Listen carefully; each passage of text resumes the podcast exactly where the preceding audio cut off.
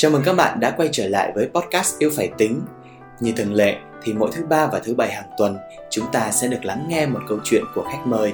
Mình là Thịnh sẽ đồng hành cùng các bạn trong số podcast lần này.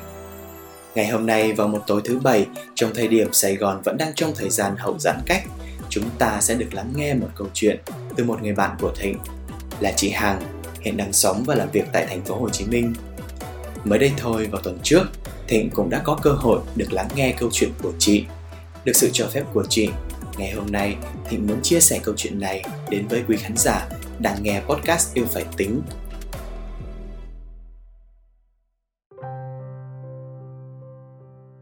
Như các bạn cũng đã biết, chúng ta đang trải qua giai đoạn gọi là hậu giãn cách. Nói là hậu, nhưng sự thật là nó chưa kết thúc. Và thời điểm này, cũng như Thịnh và bao người, chị Hằng cũng đã bắt đầu quay trở lại văn phòng làm việc. Lên văn phòng đâu đó khoảng 2 tuần thì vào một ngày chị nhận được một cuộc điện thoại báo rằng người đồng nghiệp của mình hay tiếp xúc đã trở thành F0 và chị là F1.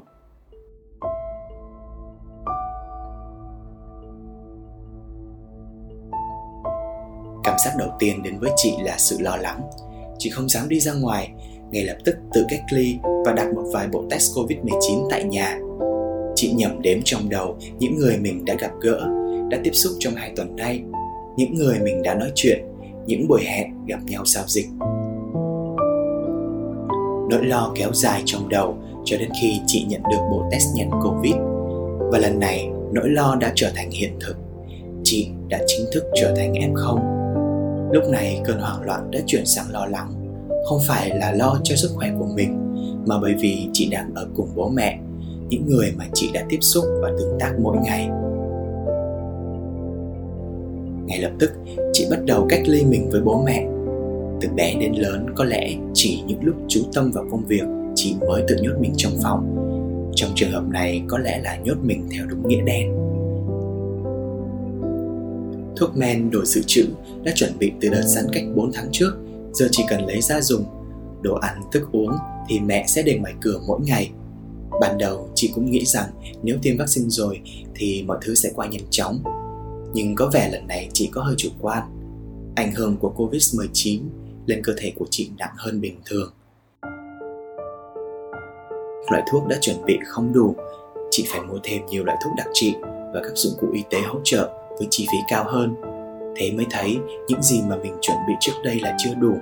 Xảy ra chuyện ngoài dự kiến thật sự khiến chị choáng váng và chị cũng nhận ra rằng không gì quan trọng hơn sức khỏe và không gì cần thiết hơn việc phải tự bảo vệ cho bản thân và có những kế hoạch dự trữ tài chính cho các chi phí chăm sóc sức khỏe. Vì cứu người như cứu hỏa, nếu không có kế hoạch sẵn sàng thì biết trông cậy vào ai bây giờ? Thời gian cách ly với bố mẹ, chị cũng nhận ra bố mẹ cần chị đến mức nào. Bình thường đồ đạc trong nhà, từ cái tivi đến cái máy giặt, chị đều là người sử dụng vì bố mẹ cũng lớn tuổi nên lúc mua hàng, chị chỉ đơn giản nghĩ rằng một cái này cái kia để đỡ đần một phần công việc nhà cho ông bà, để ông bà có thể vui vầy bên con cháu. Mọi thứ giờ quá tiện, chỉ cần chạm tay là có, chỉ cần chị ở đó để giúp bố mẹ bấm nút máy giặt, chuyển kênh tivi, lướt ứng dụng đi chợ, tất cả sẽ thật dễ dàng với bố mẹ khi có chị ở đó. Và khi không có chị ở đó thì mọi thứ tiện ích kia lại trở nên khó khăn hơn bao giờ hết với bố mẹ Ngày thứ ba trong thời gian tự điều trị, chị đã mất mười mấy phút để hướng dẫn mẹ sử dụng cái máy giặt thông minh ở nhà. Chị nhớ lại cảnh mà hai mẹ con cùng một nhà FaceTime với nhau để chỉnh cái máy giặt. Rồi những hôm bố cần mua ít đồ, giãn cách ở nhà cũng không đi chợ được. Thế là lại phải làm thêm vài chục phút hướng dẫn bố cách đặt hàng qua ứng dụng. Chị nhận ra rằng những tính toán của mình cho bố mẹ sẽ suôn sẻ với điều kiện là có chị ở đó nhưng nếu một ngày không có chị như những ngày ở trong phòng tự cách ly như thế này thì ai sẽ là người thay chị lo cho bố mẹ lẽ hiển nhiên bố mẹ phải được trang bị đầy đủ sự hỗ trợ cần thiết để nếu một ngày không có chị ở bên thì vẫn có nơi thay chị đảm bảo an sinh cho ông bà. Sau 15 ngày tự điều trị tại nhà, và lần test thứ 6 cho ra kết quả âm tính. Việc đầu tiên mà chị làm đó là mua cho bố mẹ mỗi người một thẻ chăm sóc sức khỏe để bước đầu đảm bảo rằng bố mẹ hoàn toàn có thể yên tâm với bất kỳ sự trợ giúp nào. Nhờ có sự kiện này mà chị nhận ra bản thân mình phải tính trên những tình huống xấu nhất, không né tránh bởi biết đâu khi tình huống xấu nhất xảy ra, chị vẫn có thể vững vàng lo cho bố mẹ mình. Và vừa rồi là câu chuyện tính toán cho bố mẹ của chị Hằng. Bản thân thịnh thấy với giai đoạn bất định như hiện tại thì tính bao nhiêu cũng không thừa, chấp nhận cái thực tế bất ổn. Càng không được chủ quan vì rồi ai biết ngày mai sẽ ra sao. Bạn đã tính chu toàn cho mọi tình huống, cho bản thân và cho gia đình mình hay chưa? Yêu phải tính là tính cho nhau, tính vì nhau.